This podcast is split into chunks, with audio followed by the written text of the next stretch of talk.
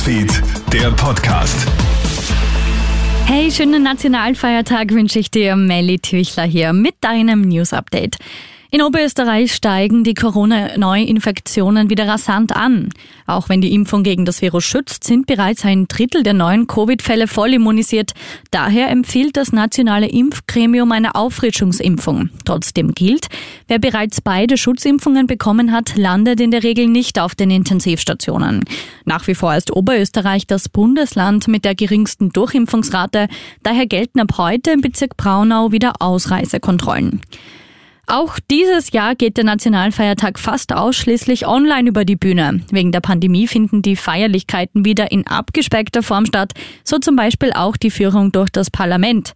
Neue Bundeskanzler Alexander Schallenberg und Vizekanzler Werner Kogler werden erstmals in dieser Konstellation Worte an die Bevölkerung richten.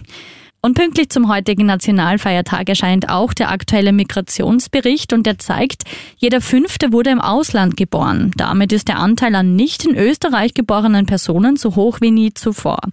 Und Oma Trude rockt TikTok und das mit unfassbaren 90 Jahren. Wenn diese Powerfrau einmal loslegt, klicken das zehntausende Fans an. Denn mit Hilfe ihres Enkels Katrin ist die 90-jährige Wachauerin zum internationalen TikTok-Star geworden. Fast 200 Videos sind so bereits spontan entstanden. Das heißt, wenn dir heute am Nationalfeiertag ein bisschen langweilig ist und du chillig auf der Couch liegst, kannst du neben Krone Hit. Natürlich auch mal Oma Trude auschecken. Schönen Tag wünsche ich dir. Newsfeed, der Podcast.